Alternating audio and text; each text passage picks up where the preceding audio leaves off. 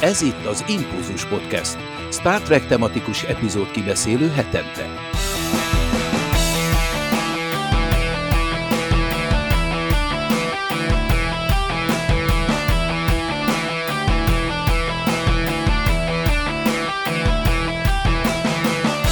Sok szeretettel köszöntöm a kedves hallgatókat. Ez az Impulzus Podcast 243. adása. Mai kísérletünk tárgya pedig, hogy fizikussal nézetünk Star Trek-et, hiszen most is Vince Miklós ugrott be hozzánk. Szervusz! Sziasztok! Isu és Nokedli is jelen vannak természetesen. Sziasztok! Sziasztok! Sziasztok! Én pedig Csaba vagyok, később pedig Dévet hallhatjátok majd a szinkronos érdekességek rovatban. Továbbra is a klasszikus, nem a Sky Show time hanem még a régi balogmixes szinkronról lesz szó, tehát így készüljön mindenki, hogy az lesz kielemezve ezzel a résszel kapcsolatban. De melyik is ez a rész? Future Imperfect, befejezetlen jövő, erről lesz majd a kibeszélőben szó, de ahogy megszoktátok, egy kicsit szoktuk húzni itt az időt hírekkel és egyéb érdekességekkel, úgyhogy most is nézzük meg, hogy miről lehet beszélni. Hát van miről, mert szeptember 8-a ugye az egy ilyen nemzetközi Star Trek nap lett, egy évforduló, bár elismerjük, hogy Kanadában már szeptember 6-án bemutatták a The Man Trap című epizódot, valahogy mégiscsak ez a dátum rögzült, ez a szeptember 8 valami miatt, és ez lett tulajdonképpen az origója a Star Treknek. Most 57 éves lesz a franchise, hát nekünk ez még jövő idő, mert mi szeptember 6-án beszélgetünk, de amikor ti ezt hallgatjátok, ez már elmúlt, úgyhogy minden ide kapcsolódó ceremóniának ti már a tudatában vagytok.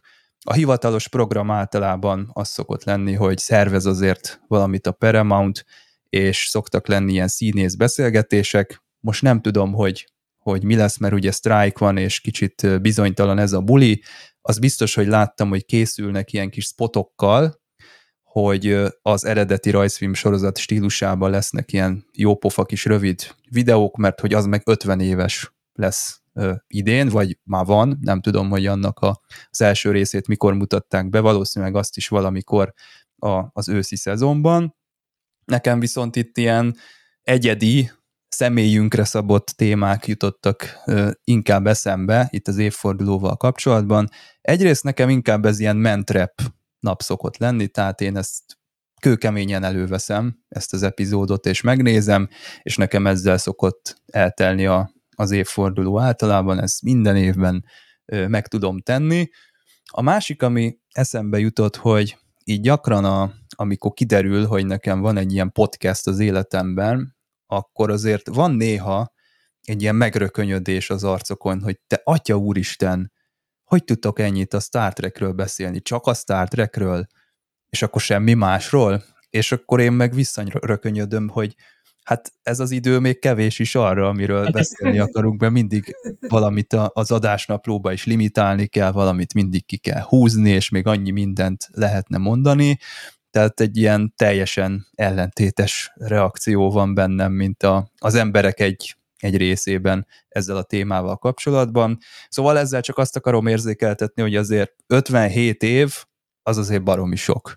Nem tudom nektek, amikor ez a szeptemberi évfordulós időszak eljön, akkor, akkor mi az, ami így, így eszetekbe jut, vagy mi, mi az, amit elővesztek esetleg, vagy hogy, hogy telnek ezek a napok?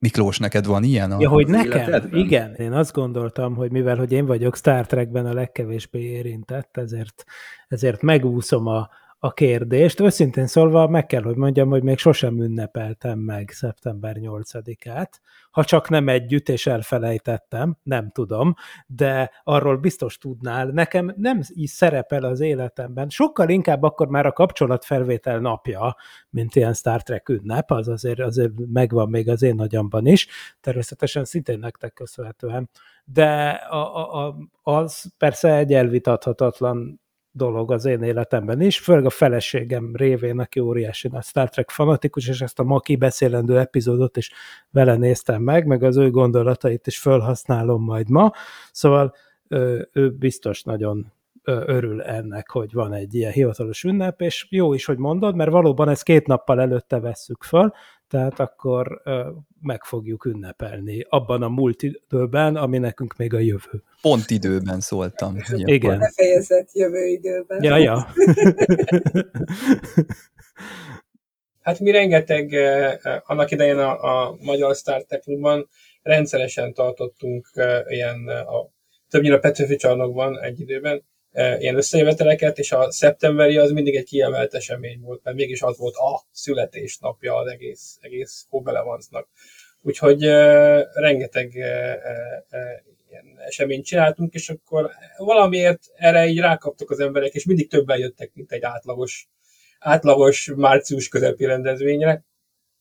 Úgyhogy az mindig nagy buli volt. Aztán mostanában a klub már annyira nem működik, mostában én nem szoktam elővenni a mentrepet, szerintem az egy, nem egy kivehettel jól sikerült epizód, de így különösebben mostában nem ünnepeljük.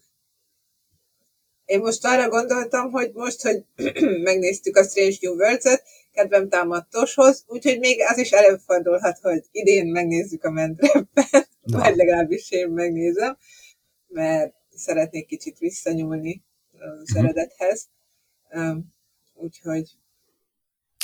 Egyébként, ha jól emlékszem, ez a hivatalos nagy buli, amit a jogtulajdonosok rendeznek ennek az egésznek, ez azért nem olyan régi. Tehát ez mint, hogyha olyan két-három éve kezdték volna el, a rajongók nyilván ezt mindig észben tartották és gondoltak erre, úgyhogy Miklós, nem kell abszolút rosszul érezned magadat, mert maga a, a stúdió, aki emögött áll, ő is csak nem régen kapott észbe, hogy hát basszus, honnan is számoljuk azt a évfordulót, ami, amiről beszélünk, és ami egyre nagyobb. Mert hm. egyébként számolhatnánk amúgy a Cage-től is, azt a kutya nem látta a fókuszcsoporton, vagy a, a belső körön kívül, de az... Az volt a pilot? Igen, aha, az volt a aha. bennem mutatott pilotja, amit elutasítottak akkoriban, mert azt mondták, hogy hát itt nagyon sokat kéne gondolkodni a nézőnek, hogyha ez, ez adásba menne, és valami nagyobb akció, több, egy ilyen könnyedebb tartalmat szerettek volna ők bemutatni. Na, viszont Miklós, mi sokszor szoktunk arról beszélgetni, hogy a Star Treknek milyen hatása volt űrhajósokra, mérnökökre, tudósokra, és bizonyos műsorokban még az is elhangzott, bár nem a Star Trekkel kapcsolatban, de olyanokat mondtunk, hogy a tudományhoz egy kapudrog, Tényleg, szerintem ezt a igen. Star Már azt a Kozmosz sorozatról mondtuk. Hát igen, szerintem. de gondoltam, hogy ide be. A Star Trekhez is mondhatjuk. És akkor persze. Star Trekhez is igen. mondhatjuk. Igen. De nekem az jutott eszembe, hogy ez vajon ez ma is így van? Mert van egy olyan érzésem, hogy van egy olyan félelmem inkább, hogy a Star Trek az nem, hogy a fiatalokhoz nem jut el manapság, hanem az emberekhez is nagyon-nagyon nehezen. Tehát ezek a 30 pluszos, meg 40 pluszos, meg 50 pluszos rajongók, ezek természetes úton megtalálják a, a Star Trek-et, de hogy új korosztályokat, új közönséget tud-e vonzani, az nekem számomra rejtély. Igen, ez nekem is rejtély. Persze, amikor jönnek, a például ugye nekem van abból bemenő adott sorom, hogy milyen emberek jönnek mondjuk fizikus szakra. Persze, persze tudom, hogy a Star Trek az lehet, hogy nagyobb impaktja van egyébként a mérnök hallgatók körében, amire meg neked lehet jó mhm. rálátásod, de én azért meg szoktam kérdezni a hallgatókat, hogy mi miatt döntöttek úgy. És é, valójában például még tavaly, tavaly is hallottam Star Trekkel kapcsolatos választ. De az az érdekes, tehát, tehát, hogy konkrétan egy 18 vagy 19 éves gyerek azt mondta, hogy őt a Star Trek húzta be, de az volt az érdekes, hogy, hogy egyébként pont a, ez a TNG, tehát ez a Picardos sorozat, Old ez volt az. Aha. Ez volt az, annak ellenére, hogy ők ugye életkorilag nem láthatták azt a tévében, mint mi. Vagy hát nyilván mindent mindenhol adnak már, meg, de, hogy, de hogy valószínűleg ő maga ment utána, vagy nem tudom, a szülei, vagy nem tudom. Tehát, hogy ugye érdekes, hogy, hogy olyat még nem hallottam, hogy valakit azok a Star Trek-ek húztak volna be, amik az ő életükbe jöttek ki ebből a generációból, de mondom, ez nem egy reprezentatív mérés, de kétségtelen tény, hogy azért ez olyan mélyen benne van már itt a kultúrában, hogy, hogy tehát például most is néztem, néztem ezt az epizódot, ahol a, a kisgyerek, akiről kiderül, hogy nem is egy kisgyerek, hanem egy rezgő újú űrlény, de mindegy, szóval, hogy egy iPad-del a kezében rohangál, meg minden, tehát olyan mélyen bele, beleivódott minden szegletébe az életünknek ez, hogy, hogy hát szerintem nem lepne meg, hogyha, hogyha ez egy általános jelenség lenne, hogy mostani 18 évesek is nézik a TNG-t, de nem tudom, e, ti ezt hogy gondoljátok? Hát én úgy látom, hogy azért ma valóban sokkal nagyobb a zaj. Tehát, hogy sokkal több mindent nézhetsz, és alapjában véve ezek a régi 90-es évekbeli sorozatok nincsenek annyira a fiatalok előtt. Hm. Azért mindig előfordul, hogy nézik. azt gondolom, hogy, hogy a mostani sorozatok is, vagy akár a 2009-es film is azért felhívta egy kicsit magára a figyelmet abban, hogy a fiatalok kicsit nézzék.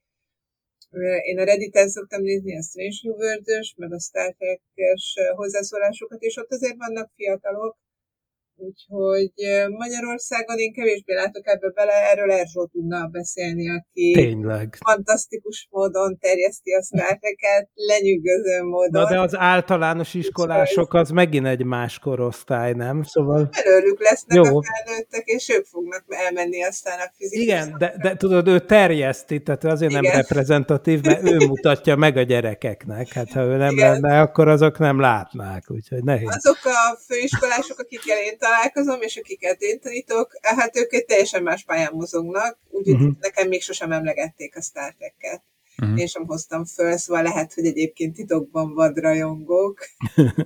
Én pedig most olvastam talán egy hónapja a Twitteren, hogy a Dave Blass, aki a Star Trek Picard harmadik évadjának a díszlettervezője, ő szokott járkálni ilyen konvencionökre, és akkor találkozik rajongókkal, és jött hozzá oda egy csomó viszonylag fiatal felnőtt ember, hogy fú, hát nagyon jók a, a, a rajzaid, akkor ő kirakja ezeket Twitterre, és a munkahelyemen állandóan ezeket nézegetjük, és tökre inspiráló, meg, meg minden. És akkor kezdte, hogy és hol dolgoztok? Azt mondták, a NASA-nál.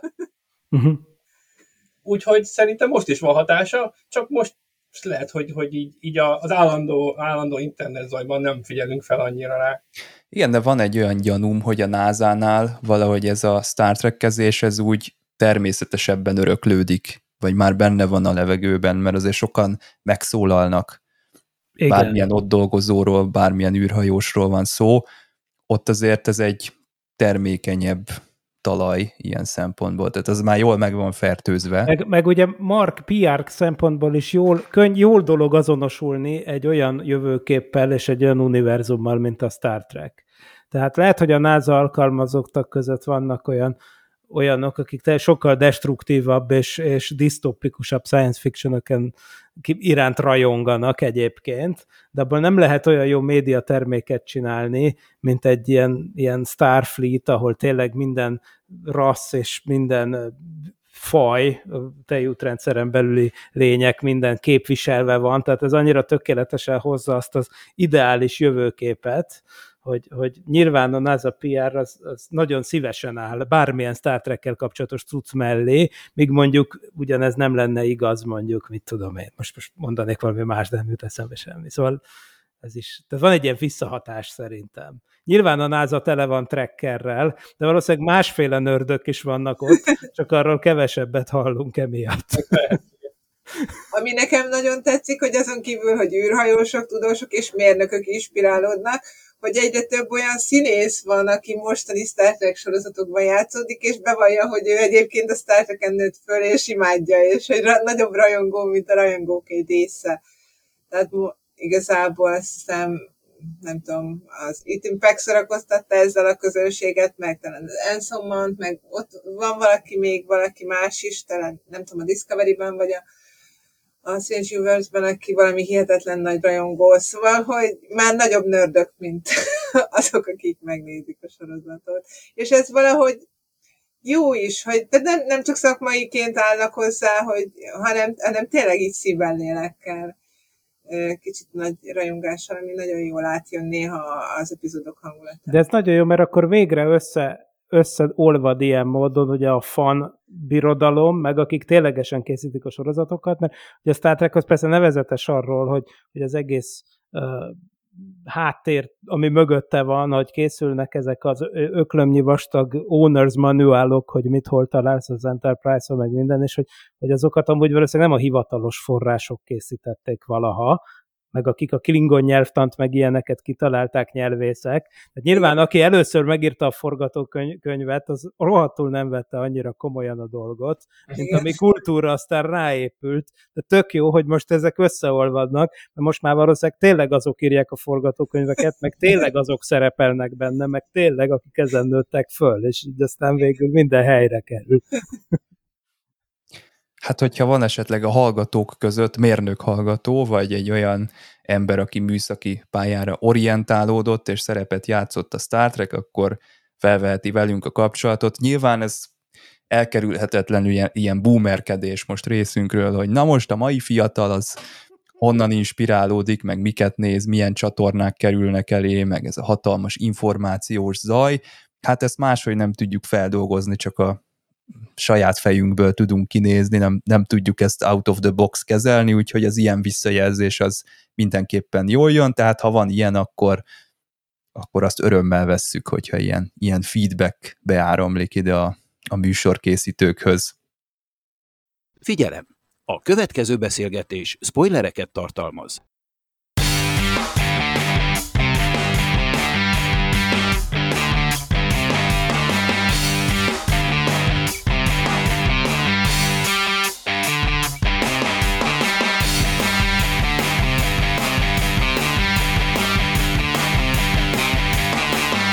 Michael Pillernek nagyon megtetszett az ötlete ennek az epizódnak.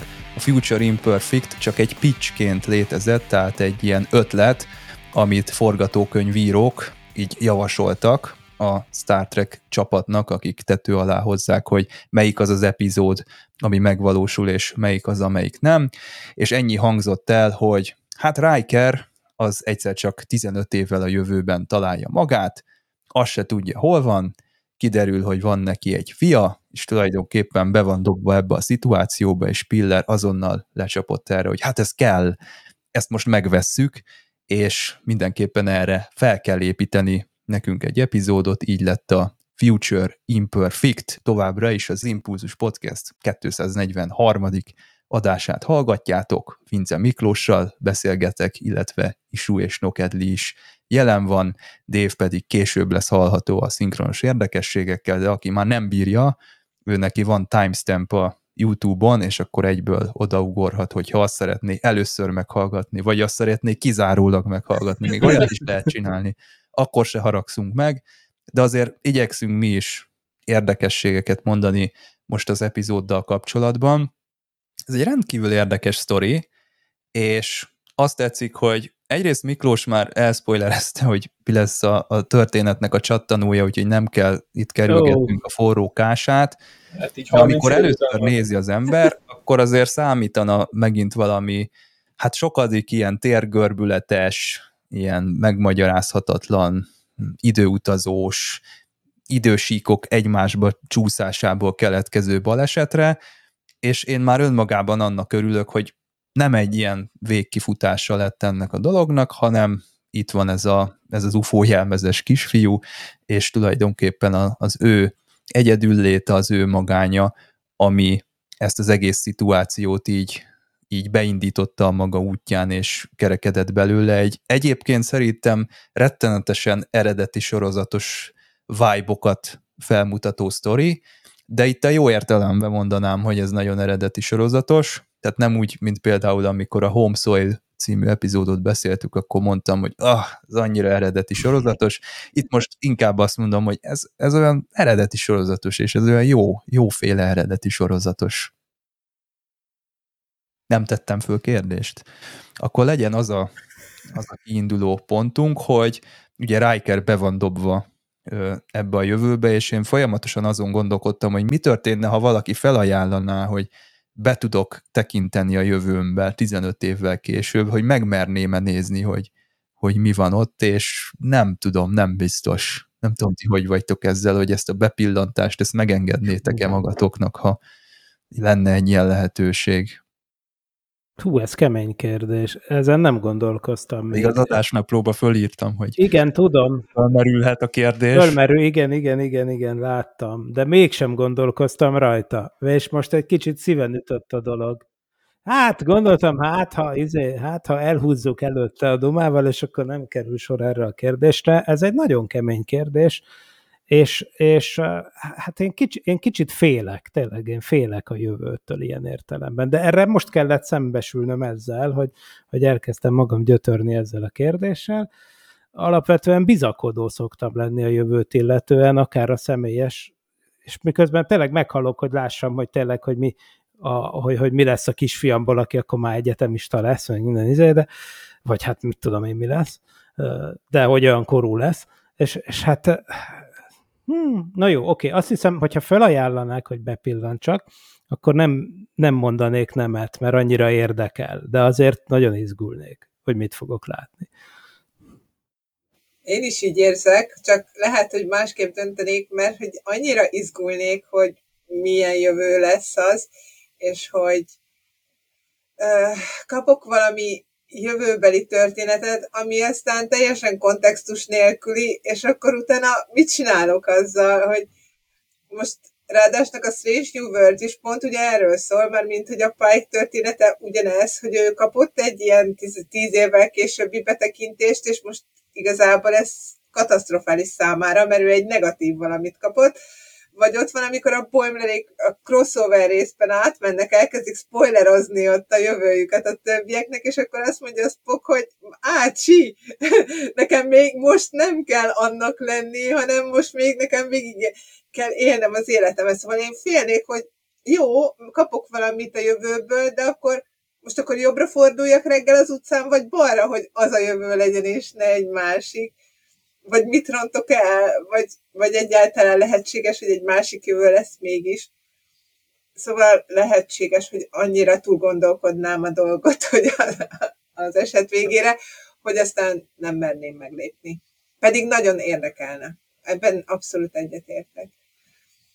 Én simán, én, én, én, én kíváncsi, túl kíváncsi lennék ahhoz, hogy, hogy ne, ne, ne nézhessek be, én mindenképpen benéznék amit Miklós mondott, a gyerekeimre lennék kíváncsi, magunkra lennék kíváncsi, meg arra, hogy lezárták-e valaha az x rendesen. E, de, és van-e új Star Trek sorozat? És hogy hol tartunk benne, benne, benne, hogy impulzus kibeszélőben, melyik sorozatot nézzük 15 év múlva éppen. Igen. De egyébként ez egy jó dolog, egy jó felmentés, ami elhangzott, hogy ugye vannak ezek az információs paradoxonok, ugye nyilván tele van vele a science fiction, tehát hogyha tényleg visszajött valami információ a jövőből, akkor az vajon megvalósul-e? Vagy akkor elkerülöm-e? És az egy jó mentő dolog lenne nekem, hogy azért nem tiltakoznék annyira, mert ha valami szörnyű dolgot is látnék, akkor még mindig megideologizálnám magamba, hogy ez valahogy elkerülhet. Azt mondaná neked a, a betekintés nyújtó ember, hogy Miklós, ezen ne gondolkozz, nem fog a, a téridő szövete károsodást szenvedni, hogyha te most betekintesz, akármit csinálsz, akár el akarod kerülni a látottakat, akár meg akarsz felelni, vagy el akarsz oda jutni, amit láttál, semmi baj nem fog történni. Tehát ez ilyen isteni beavatkozás. Hm. Na jó, mindegy, akkor se bírnám ki, hogy ne nézzem meg. Aha. Viszont a fordítva gondolkodom, hogy a 15 évvel ezelőtti énem az meg lenne elégedve azzal, amit most lát, hogy akkor azt kell, hogy mondjam, hogy hogy azért igen. Tehát akkor is tudtam, hogy mit szeretnék csinálni, meg már, már jár, barátnőm az volt, aki most a feleségem, meg nagyjából. Tehát 15 évvel ezelőtt azt már sejtettem, hogy mi szeretnék lenni, és úgy nagyjából az bejött. Tehát ilyen értelemből akár optimista is lehetnék, de hát de szegény Riker meg ott találja magát egy gyerekkel, és nem is tudja, hogy ki az anyja. Hát azért az kemény.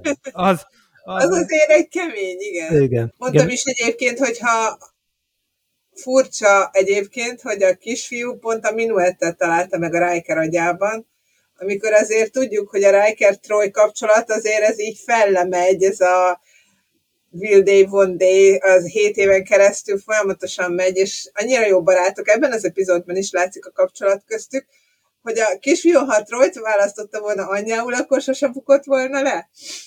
Tehát most így sikerült belelőnie, hogy egy holodeck figurát uh, választott ki, és hát így, így tulajdonképpen ezáltal bukott le ez a szimuláció. Még az egyenruhát is ráadta Troyra.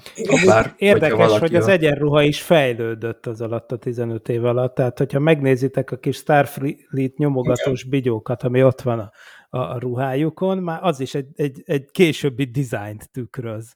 Vagy egy másolási hibát? Nem, valószínűleg azért erre figyeltek volna, hanem tényleg. Meg az, hogy milyen aranyosan lettek öregítve az emberek, amin én azért felröhögtem, hogy, hogy azért, hogy úgy gondolták a, a, a hollywoodi arcok, hogy úgy kell öregíteni egy embert 15 évvel, hogy még mindig középkorú ember legyen, de hogy azért mindenki egy, kapott egy-két fehéres tincset.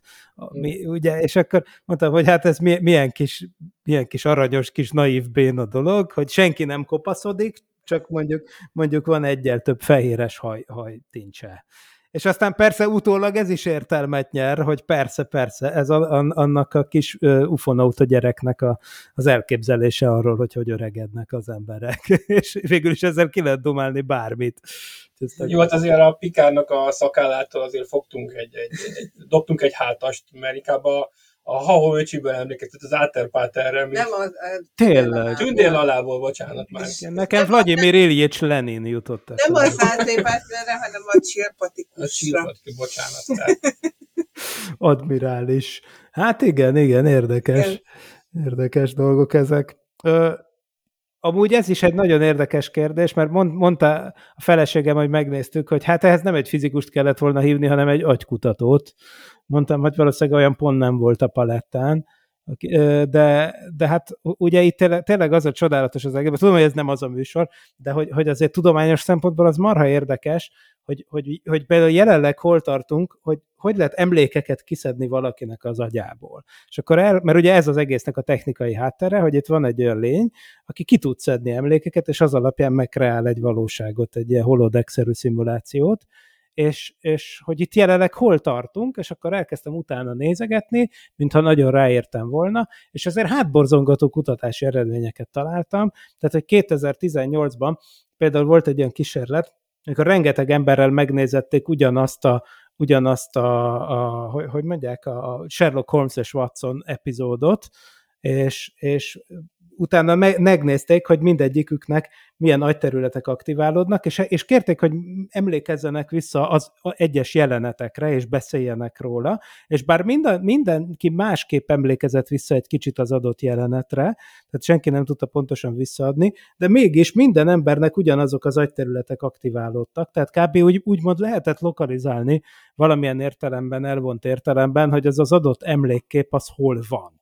Tehát ezért az elég, egészen kísérteties, mert ha már lehet lokalizálni, akkor az már felveti a lehetőségét annak, hogy ha azt stimuláljuk, akkor be lehet juttatni valamit. Tehát, hogy ugye vannak olyan kutatások is, hogy, hogy ide hátulra tett érzékelőkkel rekonstruálni, hogy mit álmodik egy ember, és aztán azt valamilyen értelemben videóra rögzíteni és visszanézni. Természetesen még csak ilyen fénypacákat lehet látni. De ilyen már volt az is a egy... Dr. House-ba.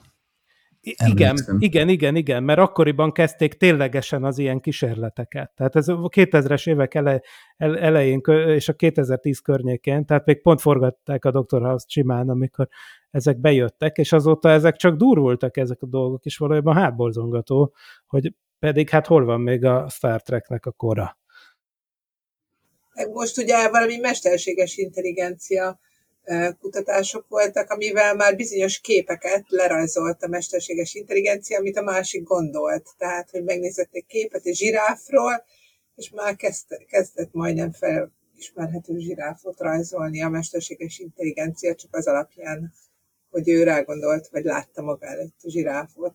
Hú, szóval ez nagyon para. Ezt, Azért ez, az eléggé Ez nagyon para. És, és főleg, hogy tudom, hogy egy éves sztori, de most olvastam, érintőlegesen tartozik ide, de itt is az van, hogy itt, az űrlény az tulajdonképpen kamuzik. Na most a mesterséges intelligencia is kamuzik már, de tudatosan. Tehát, hogy most olvastam egy olyan sztorit, bár tavalyi sztori, csak én most olvastam, hogy a mesterséges intelligencia, hogy egy kapcsát meg akart oldatni egy emberrel, és küldött neki egy üzenetet azzal a szöveggel, hogy egy, ő nem mesterséges intelligencia, csak egy látássérült ember, és segítsen neki.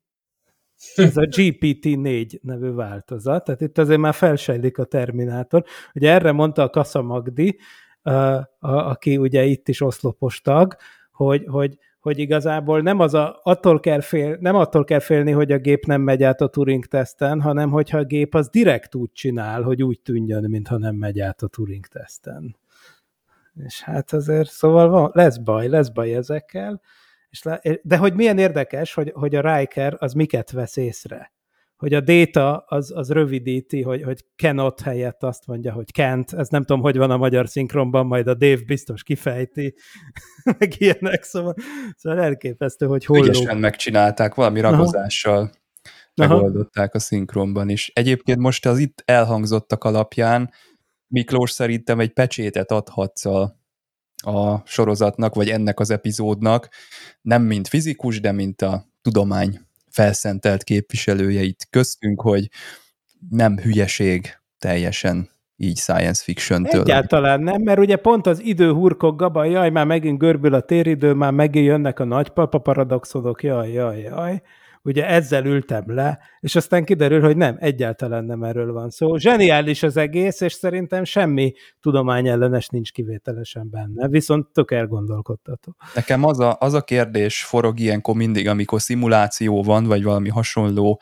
ilyen holofedélzetes dolog, hogy hány százalékban látjuk azt, amit automatizáltan végez az a holofedélzet, és hány százalékban kézi vezérli, mondjuk most jelen esetben az a gyerek, mert mondjuk van egy olyan jelenet, hogy a Riker már rég kiment a hídról, de a Data még folytatja a környezetnek a bemutatását ott a Tomalak nagykövet számára, és ott mond is valami ilyesmit, hogy nézze csak meg, hogy ezzel milyen jól érzékelni tudjuk az átszázott Romulán ö, madarakat tényleg is. Az, hogy, hogy, hogy meg az, hogy persze oké, okay, hogy ez egy film, de hogy tényleg utána még folytatódik a jelenet. Tehát a Truman show mindig az volt, ugye, hogyha elment a Truman, akkor az összes statiszta azonnal izé, leült, rágyújtottak a cigire, mit tudom mi, előbújtak a, izé, a kellékesek a a kuka mögül, meg innen, tehát hogy, és itt ugye nem, nem volt ez. És arra gondoltam, hogy valószínűleg az egyetlen módja egy szimuláció konzisztens fenntartásának az az, hogy az összes szállat folyamatosan futtatni kell, mert különben ellenmondásra jut. Egyszerűen annyira bonyolult a rendszer, tehát ugyanez, ugyanez, amit mondani szoktak, hogyha hogy hazug ember vagy, akkor az a probléma, hogy nagyon-nagyon észnél kell lenni. Nem mert tudod nem, összeegyeztetni a sztorikat. De nem tudod összeegyeztetni a sztorikat. És ugye, igen, és Tehát akkor, akkor az a kisfiú most uh, tényleg valahol ott elkezdett uh, sportolni. Mi is ez a sport? Paris Squares? Paris Squares. És akkor tudom, tényleg ez. eltörte a kezét, és tényleg a gyengelkedőre került, tehát uh-huh. külön-külön szálon fut egy szimuláció ennek a kisfiúnak, és külön a Barasnak, és külön szálon fut egy szimuláció a Rikernek, és ezek időnként így, így összeérnek. Tehát nem az van, hogy most akkor a Baras beállítja, hogy na most akkor ne, én, én úgy csinálok, mintha nekem el lenne törve a kezem, és akkor úgy, úgy jön le a Riker, hanem ezek úgy ténylegesen a program szerint történnek, Igen. tehát ő csak peremfeltételeket ad, amikor megjelenik a Riker oda, és akkor, és akkor onnantól kezdve ezt végzi a Érdekes, hogy a peremfeltétel is nyilván egy egyszerűsítés, tehát az ember egy fizikai szimulációt is úgy csinál, hogy mondjuk van egy részrendszer, amit lemodellez, de azért a környezetet, azt egy szintnél távolabb, azért azt valami átlag térként adja hozzá, hogy mondod, egy peremfeltételként. Most nyilván itt is valahova meg kell húzni ezt, hogy most hogy van most az Enterprise-t és annak összes jó munkás emberét leszimulálja de mondjuk már azt a másik űrhajót, ami jön, azt már nem annyira. És azt nyilván meg, hogy az összes többi csillagon meg mi van, az nyilván, az, azt azért csak nem, mert azért ő is kifutna a számítókapacitásból a buksiában. Meg szóval azt ne felejtsük el, hogy van egy aktor a szimulációban, akinek a viselkedését nem tudjuk előre. Tehát a Riker bármelyik pillanatban visszafordulhat a turbolívből, és akkor nagyon lebuktak volna, hogyha Tomalak elkezd cigizni a háttérben. Úgyhogy szerintem igen, tehát valószínűleg egy nagyobb, uh, nagyobb uh, memória területet foglalunk el, csak azért, hogy minden igen. nagyjából a, Amúgy, a amikor az a réteg volt, hogy a, hogy a nagyon béna Romulán izét, tyum-tyum lézerrel elkezdtek lövöldözni, és mindig mellé lőttek, akkor hangosan kimondtam azt a gondolatot, pedig nem tudtam akkor még, hogy mi a részpoénja, hogy ez pontosan olyan, mint hogy egy óvis gyerek ezt elképzeli. Igen. igen. Ez, és kiderül, hogy kb. tényleg erről van szó. Igen. Azt látjuk, hogy a számítógépet próbálja korlátozni, és azt is látjuk, hogy valahogy ott szemvezérléssel teszi rá az információkat, tehát amikor a hm. Riker próbál uh, infókat kinyerni a számítógéptől, meg ilyen személyes emlékeket, akkor oda megy a srác, és ott még te nem tudod, hogy a srác irányít, de ha tudod mégis, és figyeled a srác arcát, akkor látszik, hogy oda bólint, és a szemével így csinál, és hirtelen megjelenik a, a peden a Rikernek a, azért, az életrajza, és még meg is kérdezi a gyerek, hogy ez, ezt, ezt akartad látni, vagy ezt kerested, ezeket az információkat, és ezt talán még egyszer megcsinálja, hogy valami hiányzik, oda megy, és hirtelen ott folytatódik a szimuláció. Szóval próbálja kisebbre venni, de hát nem sikerül, ez egy barami bonyolult szimuláció, amit itt muszáj folytatni. És ahhoz képest ügyes? Hát mondjuk fél nap alatt, ügyes. vagy még annyi se lebukik, de hogy szerintem nem, nem létezik, hogy ezt hosszú távon föl lehessen tartani. Úgyhogy. Az vicces, hogy a Riker azért egy darabig így nézi azt a felvételt, amit egyébként ki is készített, mert ott van az egész család, hogy ünnepli a szülinapot. Hát kivette fel. valahova azért a kamerát az asztalra.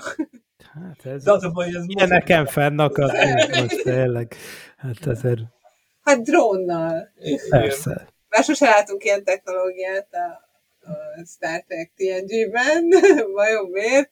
De ezek szerint az elmúlt 15 évben feltételezzük, feltételezi Riker, hogy akkor kiderült. De jó meglátás egyébként, az vicces. Riker egy darabig nézi ezt a felvételt, és már ott van a csaj egy ideje, de így pár másodperc múlva van az a döbbenet az arcán, hogy hoppá, itt valami nem stimmel. Ez, ez az az a nő a holofedélzetről. Talán a, az első évadban volt Igen, még a minuet, amikor megjelent, és ott valóban azt láttuk, hogy nagy impaktja volt Rikerre nézve, úgyhogy ez egy jó pont volt, nem tudom, hogy az eredeti forgatókönyvírók vették ezt elő, vagy már a, a Michael Pillernek a, a csapata szőtte így össze, hogy itt lehet egy olyan pont, amikor ezt az egész szimulációt megbuktatjuk, de jó, hogy összekötötték, és van kontinuitás itt a, a részek között. Akkor én most, ahogy valahogy így összefoglaltuk ezt a dolgot, hogy hogy működhet, úgy képzelem el, hogy akkor az, az volt a peremfeltétel, hogy a komputer egy olyan világot teremtsen, amilyet a Riker szívesen elképzelne magának jövőnek. Ő úgy fogja látni magát, hogy valószínűleg egyszer kapitány lesz, valószínűleg egyszer lesz családja, valószínűleg fia De ez fog a romulános születni. réteg, akkor miért kellett? Az a hihetőség miatt kellett szerintem, hogy fejlődik a, a Star Treknek, a föderációnak a világa mindig úgy fejlődik, hogy újabb és újabb békék köttetnek, meg az, amit először lehetetlennek látunk, ott van például egy Klingon a hídon már az új nemzedékben, az az eredeti sorozatban elképzelhetetlen lett volna. Itt is van egy ilyen meredek dolog, hogy egy ferengi ül már a, ott a, az egyik állomásnál. Ez még jelen pillanatban ugye kicsit húzós, de abban a jövőben elképzelhető már, hogyha 15 év múlva nézzük, akkor ezt, ezt simán ki tudjuk vetíteni, azt mondjuk, hogy a klingonokkal is lássátok, hogy mennyire messziről indultunk, és, és most hol tartunk. Jó, nyilván nem hemzsegnek a, hát mondjuk de, mert ott el, eljön egy folyosón egy klingon Igen. szembe, de mondjuk azt, hogy a Rikernek a jelenében nem hemzsegnek a klingonok, de azért ez egy nagy előrelépés a, az eredeti sorozatos korszakhoz képest. Ennek én utána néztem, mert ez nagyon érdekelt engem, és a Memoria Alpha segítségével arra jutottam, hogy ugye van a jelenlegi Riker, meg a 15 év múlva Riker, és látjuk a Ferengit 15 év múlva, és hogy ez mennyire újdonság, de valójában a, a valódi világban 7 évvel később, mint a mostani jelenje Rikernek, a Nog már bekerül az akadémiára. Tehát bőven lesz 15 év múlva Ferengi, hogyha Nog túléli az akadémiát, és tehát lesz már Ferengi, a Klingon meg még érdekesebb, ugye azon túl, hogy az előző részben láttuk Kélát, mint egy fél Klingon félember, hogy Belana Torres az előző évben már az akadémiára jár. Tehát a Riker jelenében, nem a jövőjében, hanem Gyakorlatilag négy évvel később indul a Voyager, és addigra Belana már ki is esett az akadémiáról, elment a Makihoz, és stb. stb. És ugye elvileg az, a Memoria Alpha szerint ő 66-ban kezdte az akadémiát, a most meg aztán ez az epizód pedig 67-ben játszódik. Tehát, hogy ekkor már van Klingon az akadémián, vagy legalábbis fél Klingon. Tehát a sorozat világában egy hihető jövőképet állítottak fel. Kíváncsi lennék egyébként, mit szólna Jordi, hogyha Riker egyszer csak azt mondaná neki, hogy nem próbáljuk meg azt a klónozott szemes dolgot, és ez igazából ugye akkor lenne húzós, hogyha tényleg ilyen idősíkos, meg ilyen, ilyen időparadoxonos dolog lenne, mert akkor egymást teremtené meg a szituáció, és akkor megint beleesnénk egy ilyen lehetetlen helyzetbe, de itt, itt a gyerek találta ki ezt a klónos valamit, vagy nem tudom, a komputer találta ki, és ö, érdekes lenne, hogyha ezt így javaslatként felvetni a Riker, hogy mi lenne, hogyha... Én egyébként arra gondoltam, egy kicsit uh, uh, univerzumon kívülről nézve, arra gondoltam, hogy a, a egész romulános tomalakos szál az nekünk szólt elsősorban nézőknek, hogy csapdába csaljon mert Tomalnak annyira-annyira erős Romulán karakter az előző évadban, hogy azáltal, hogy ő most megjelenik és hogy itt kavar, akkor, akkor te annyira izgalomban jössz, hogy elfelejted, hogy, hogy lehet itt még egy csavar, és ezzel gyakorlatilag elterelik egy kicsit a figyelmünket, tehát az a bűvész mutatvány zajlik éppen, hogy ne a, ne a kezemet figyeld, és, és ez erre szolgált alapvetően, hogy, hogy elterelje a figyelmünket arról, hogy igen, itt, itt még, még egy csavart raktunk ebben a ebben De a vajon, vajon ő ezeket a rétegeket előre eltervezte, vagy közben rögtönözte? Nekem az a benyomásom, hogy az utóbbi. Tehát, hogy nem az volt, hogy, az, hogy a kis ufonauta kitalálta, hogy most elképz, hogy elképzelek egy olyan világot, amiben a romulánok berakják a Rikert egy olyan szimulációba, hogy, hanem ő eredetileg tényleg azt a szimulációt képzelte el, és amikor elkezdett lebukni, akkor hirtelen, hirtelen ott, ott, ott az, és arra mondtam, hogy ez olyan, mint egy óvis találnák ki, hogy de akkor hirtelen elővesz egy olyan fegyvert, hogy tyum, tyum, meg izé, tehát hirtelen ott annyira olyan összecsapottabbnak tűnt hirtelen a dolog, és, és emiatt gondolom, hogy ő, ő azt a réteget ott real time-ban gondolta ki, kb.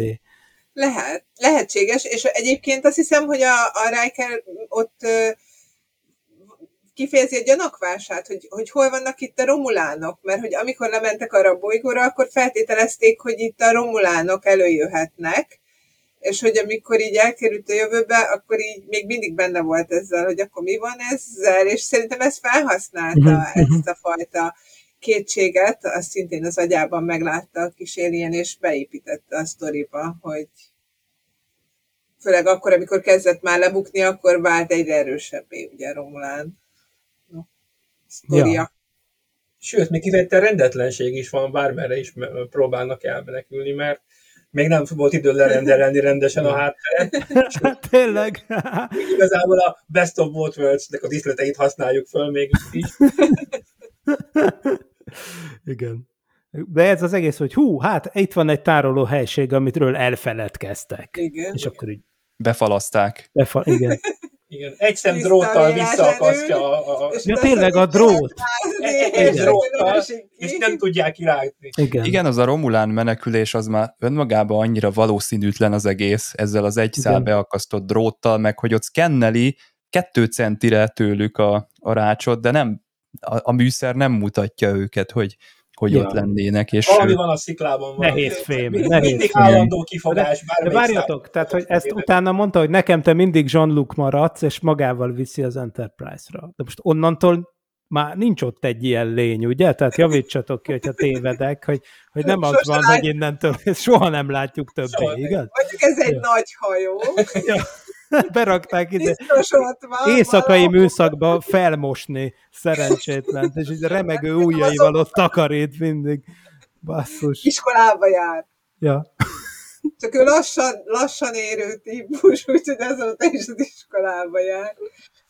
Egyébként, amit elkezdtél mondani, még Csaba arra akartam mondani, hogy igen, a kisfiú egy olyan jövőt alkot meg a Rikernek, ami feltételezi, hogy ráismer, vagy hasonló, de azt a fiút neki, azt abszolút nem azért tervezi bele, mert a Riker biztos szeretne majd egy fiút, hanem mert ő szeretne egy apát, és, és hogy ezt a szituációt akarja létrehozni, ahol van egy, egy ilyen apa-fiú kapcsolat, amiben ő fontos szerepet játszhat, és kapcsolata lehet a Rikerrel. Mondjuk az egy kicsit így kontraproduktív nekem, hogy ő már annyira elege van neki a virtualitásból, hogy egy igazi emberrel szeretne csinálni, akit beletesz egy totál virtuális térbe, ahol ő tulajdonképpen amiatt, hogy csak virtuális információkat kap, nem reálisan, nem őszintén, hanem egy virtuális forgatókönyv mentén próbálod botladozni a Riker. Igen, de valódi érzelmeket kapna tőle ennek Igen, során. És azt próbálja. Hogy igazából szívszorító ez az egész, tehát tök, tök szép, szép sztori valójában. Ab, abban látom, hogy még mindig gyerek, tehát, hogy ő a történetben is gyerek, de hogy azon gondolkoztunk, hogy de a maga az Alien, ő egy gyerek, vagy nem, de hogy egy nagyon éretlen viselkedése van azzal, hogy nem őszintén kezdeményezi ezt a kapcsolatot, hanem, hanem megteremti ezt az illúziót, beleteszi tényleg kifejezetten abból az igényből, hogy neki kell egy apafigura, stb.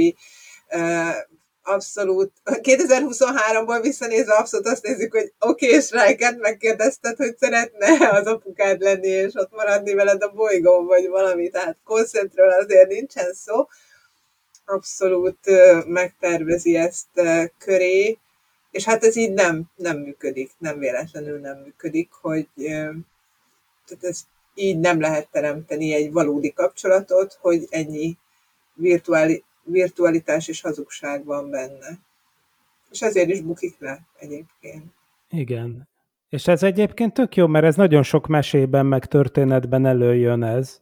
De nem ilyen techno blabla bevonattal, hanem az, hogy az emberek azért válnak fake valamikké, hogy szeressék őket meg hogy Abszolút. elismer. Tehát, hogy, hogy, hogy ez tulajdonképpen teljesen emberi, és teljesen, nem tudom, hogy van magyarul ez a relatable, tehát, hogy ehhez így lehet kapcsolódni ehhez a Igen. dologhoz.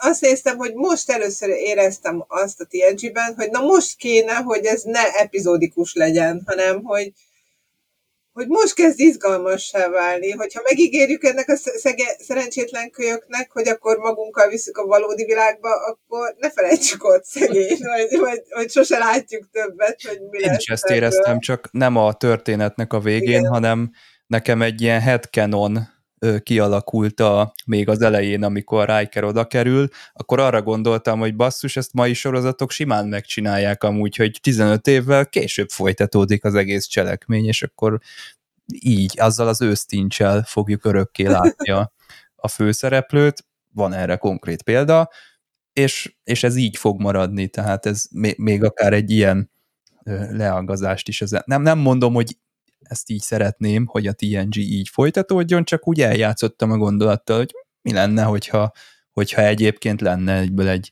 akár egy leágazás, vagy így folytatódott volna ez az egész sztori.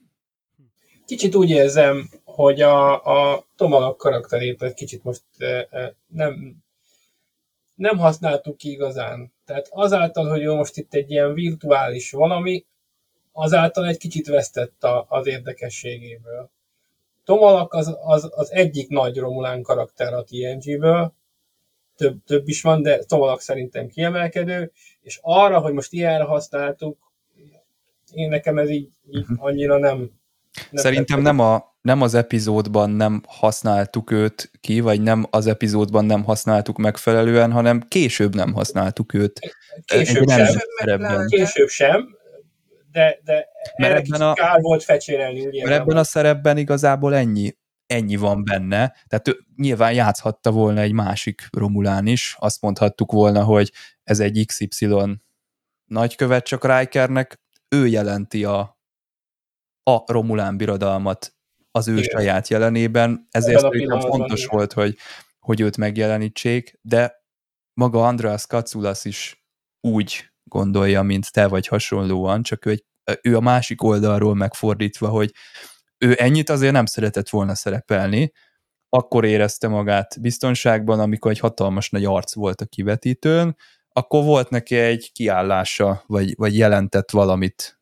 Egy, ö, ott volt mögötte az a szürkeség, vagy az a, az, amit a néző még hozzá tud gondolni, ami ebben a szerepben nem jelenik meg, mert ott húsvér valójában ott, ott megy a, az Enterprise-nek a hídján, és akkor látjuk, hogy ő is csak egy ember, vagy ő is csak egy Romulán, ahogy Andreas Kaculasznak a szavaiból kivettem, túlságosan ö, humanizálva, vagy túlságosan esendővé lett ezáltal téve, és nem egy fenyegetésként maradt meg, mint, mint Tomalak. Igen, de azt gondolom, hogy tényleg azért kellett őt berakni, hogy hitelesítsék számunkra a, a, a második kört a szimulációból a nézőknek. Nekem egyébként tetszett, tehát ahogy eljátszotta ezt a dolgot, a, nyilván András Katszul az zseniális. Tehát, Jó, a telefonkönyvet felolvashat, és meg Igen.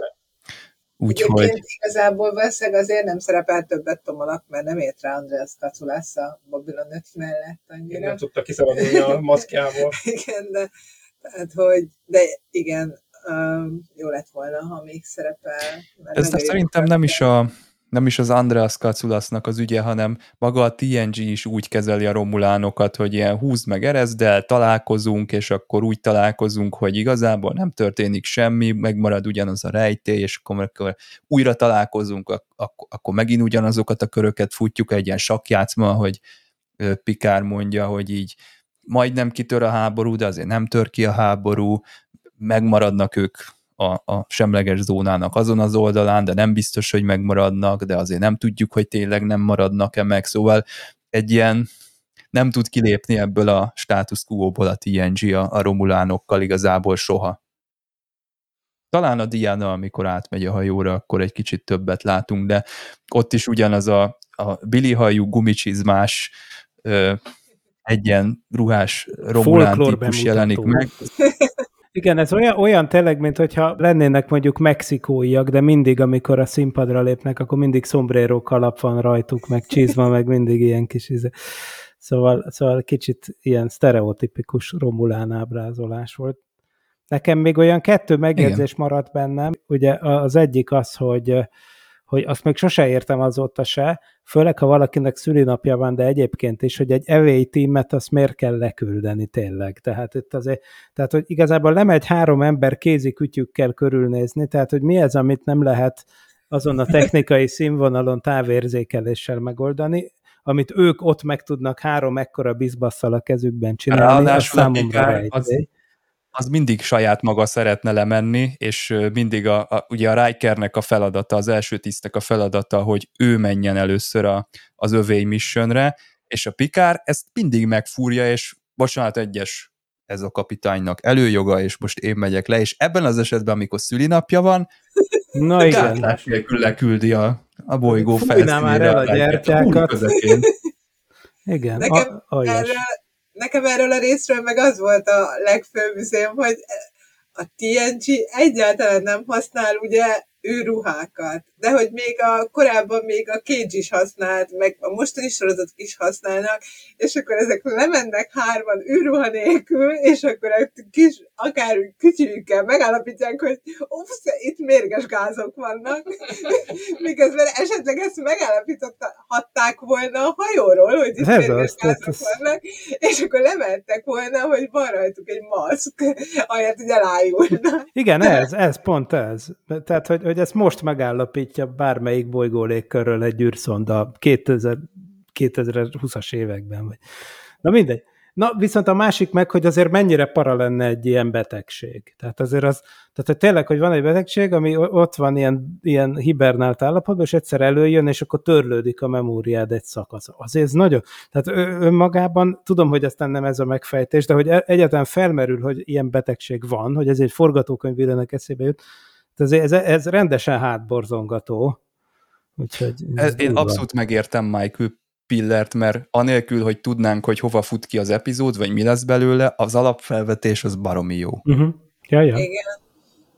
Én nekem csak annyi a problémám ezzel, hogy nem érzem úgy, hogy teljesen aztán sikerül pont abba az irányba menni. Tehát, hogy azt gondolnád, hogy van ez az alapfelvetés, hogy akkor a Rikernek van egy fia, és most azt hiszi, hogy a jövőben van, hogy akkor ezt most jól kibontjuk, hogy a Rikernek van egy fia, és akkor ez őt hogy érinti meg. És tulajdonképpen, ahogy te mondtad, egyébként ez a téma meg nagyon jól beleillik azok közé, az epizódok közé, amit már említetted a múltkori részben, hogy tulajdonképpen akár nevezhettük volna Family-nek is ezt a szezont, vagy fél szezon, és ezt elismerik az írók is, hogyha belegondoltok, akkor a negyedik szezon első kilenc epizódja valami módon a családról szól, és a végén már pipálják a különböző karaktereket, hogy még nekik nem volt a családdal kapcsolatos epizódjuk, és egy kicsit úgy érzem, hogy most jöttünk itt Rikerhez, és kipipáltuk ezt a részt, hogy neki is legyen családja, de én nem érzem, hogy ez a Riker szemszögéből arról szól, hogy neki van egy fia. Ez arról szól, hogy jó, most van egy fia,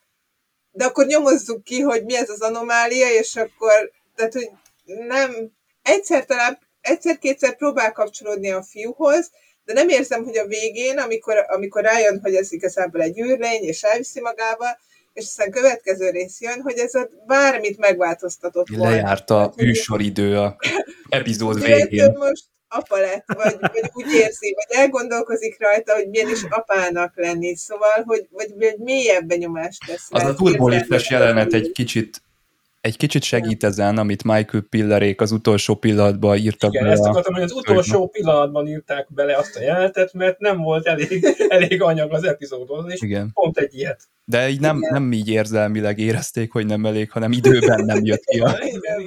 Még valamit írjunk be. Érzelmileg az nem derül Pedig az kökre az kellett, ez egy nagyon fontos jelenet. Igen. Az Igen. egy nagyon jó jelenet, és Biztos nagyon érezték érzelmileg is, csak, Igen. csak úgy hosszában is kevés volt a, a cucc, és ezért gyorsan éjszakáztak ennyit ezzel a ezzel az egésszel. Egy ilyen piller-filler született, ahogy ezt mondani. Úgyhogy ahogy azóta megtudtuk a Pikár 3-ból, az a 17 másodperc, az körülbelül hány évvel később jelenik meg? Amikor a, valóban apává válik, és valóban megszületik a Hát fia. sok. Tadeusz, ez legalább, hát még legalább 13, majd, majdnem 15 év eltelik uh-huh. egyébként amikor is valóban apa lesz.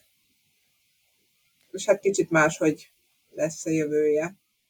Egyébként még azt néztem, hogy Cisco-val elég sok hasonlóságot mutat, vagy hát nem elég sokat, de azért az, hogy tragikusan elvesztette a feleségét, itt van egy kb. annyi idős gyereke, és hogy horgászat a közös sportjuk, azért ez eléggé ugyan. Ja, és, ez, és a holodekket játszanak egyfolytában, szóval, hogy vannak elemek, ahogy pont beszéltük a Borf történetében is, hogy aztán sok mindent átemeltek a Cisco-ba, itt is, amit ki tudtak volna ebből a sztoriból már hozni, mint, mint tényleg a családot, tényleg az apa-fiú kapcsolatot, azt inkább a, később a Deep Space hozták. Mivel ott volt rá idejük, meg egymásra épült érzelmileg, meg, meg kapcsolatépítésben jobban egymásra épült a sztori.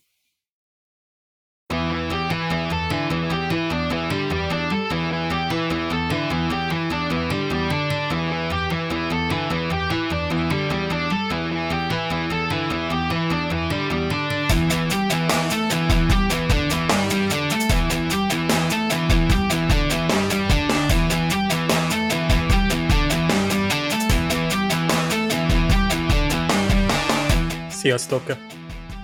Összegyűjtöttem néhány szinkronos érdekességet erre a hétre is. Hát, boldog születésnapot Mr. Rikernek, akinek egy parti készülődik, és hát Pikár kapitány is sietett ide, tehát hogy le ne maradjanak az ünnepségről, ez egy kicsit hát túlságosan emelkedett hangulatlanok érzem ezt a szót ide, miközben csupán egy, egy, egy ilyen szülőnapi buliról van szó. Később is elhangzik ez, hogy celebration, ez elég érdekes, mert igazából ez csak egy ilyen zsúr félesége összejövetel, tehát nem egy, egy ünnepség, mint amikor például valakit előléptetnek.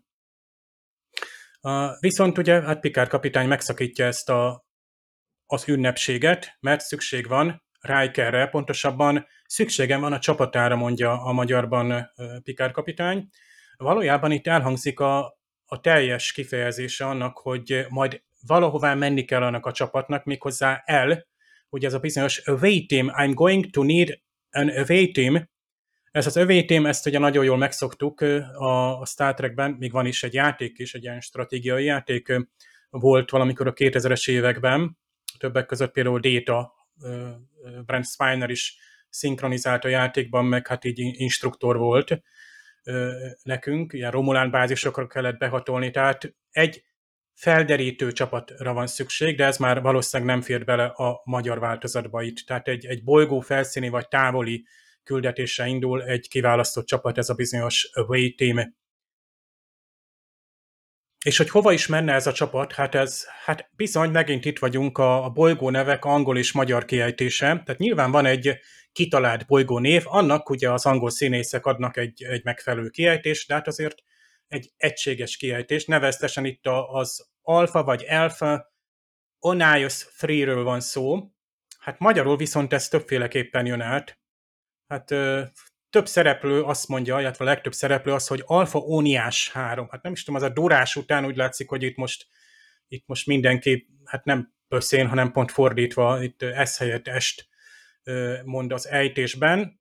Érdekes, érdekes választás, hogy miért megint arra gondolok, hogy nem volt a fejükön fülhallgató a szinkronizáló színészeknek, és így nem hallották az eredetit, vagy csak egyszer hallgatták, és nem volt meg. De legalább nagyjából mindenki ugyanazt mondja, hogy Alfa Oniás 3, kivéve hát dr. Crashert, aki viszont az Onion 3-on azonosít be egy ritka alteriai vírust. Hát az Onion hát akár még itt arra is lehet gondolni, hogy a hagymaszót talán ismert a színész, és akkor azzal kevert össze egyébként. That day on Onias 3, tehát itt az on Onias, és ebből jött az Onion, tehát az on Onias, tehát lehet, hogy itt valami ilyesmi, mégis hallott valamit a színész, de így sikerült magyarul visszadni. Később egyébként ő is rátér arra, hogy Alfa Oniás 3 hát óta van ugye például Rikernek emlékezett kiesése, amikor Picard megkérdezi és hát Rikernek van is mit bepótolnia, ezért septében hát a hídra veszi, vagy venni az irányt, meg is adja az úti célt, hát tudjuk ugye a, a turboliftben hangban kimondjuk az úti célt, szerencsére a, az új nemzedékben már nem kell fogni ezt a bizonyos kart közben. Szóval Riker a Main Bridge úti célt adja meg, sőt el is mondja, hogy my life was on the main bridge, always has been. Tehát ugye mindig ott zajlott az életem, de hol is zajlott az élete? Illetve hogy, miért is mondja azt többször, hogy Mainbridge, miközben magyarul meg azt mondja, hogy a hídon zajlott az életem a hídra. Mi is ez a Mainbridge?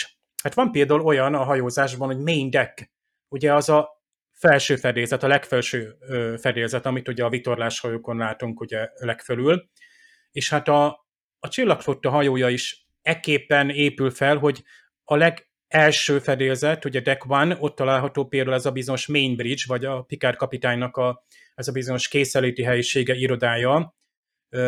Talán még ugye a, ez a briefing room is ott van, hiszen csak átmennek a hídról. De akárhogy is az Enterprise-nak, illetve az Excelsior osztályú hajóknak, ugye itt még az Enterprise D-ről beszélünk, két hídja van, van ez a bizonyos main bridge, amit a magyar hát csak hídnak nevez legtöbbször, tehát nem mondja azt, hogy főhíd vagy első híd. Ez van az első fedélzeten, ez a Chase szekció, ugye a nagy tányér szekció legtetén található, ez az egyes fedélzet. És van még az a bizonyos Battle Bridge, a harci híd, ami hát csak néhány epizódban fordul elő, de bizony ott van mindenképpen a hajtómű szekcióban, ahogy magyarul szokták mondani, tehát például amikor a csészaj és a, a hajtómű szekció szét van választva, akkor a hajtómű szekciót onnan irányítják, pár a gépházból is lehet, illetve inkább onnan ö, szokták, és ö, mindössze a pilot epizódban láthattuk, hogy a, a, az emberiség nevében, vagy a szabadság fegyvertára, illetve a két világ legjava, ugye a Best of Both Worlds másik részében láthattuk ezt a bizonyos harci hidat, de ahogy múltkor megnéztem a, az adást, Laci említette, hogy hát volt egy kis spórolás ugye a szettekkel, végülis csak ott egy Klingon helyszín volt ugye ebben a hetedik epizódban, negyedik évadban, amikor Dorász bejelentkezik, valójában az a Battle Bridge set volt, csak egy kis füstel még ugye hát próbálták ott álcázni, tehát nyilván újra felhasználásról van szó, de ezek szerint megvan a díszlet, ami ott van ugye a harcírnak a díszlete, pedig ez egy ritkán használt helyiség. Egyébként ez egy moduláris, de a fő stratégiai funkciókat, parancsnoki, meg ilyen taktikai és egyéb állomások ott vannak, kivéve az ilyen tudományos, meg mérnöki állomások, mert azok már tényleg csak a főhídon találhatók. az ifjú Jean-Luc egy iskolai élményről számol be, ugye egy tanára a Fornax vagy Fornex katasztrófáról kérdez, ami tulajdonképpen akkor történt, ez a 15 év alatt, és ugye a, a, a srác megkérdezi hát a édesapját, nos, hogy, hogy emlékszik-e rá, hogy mikor is volt ez pontosan.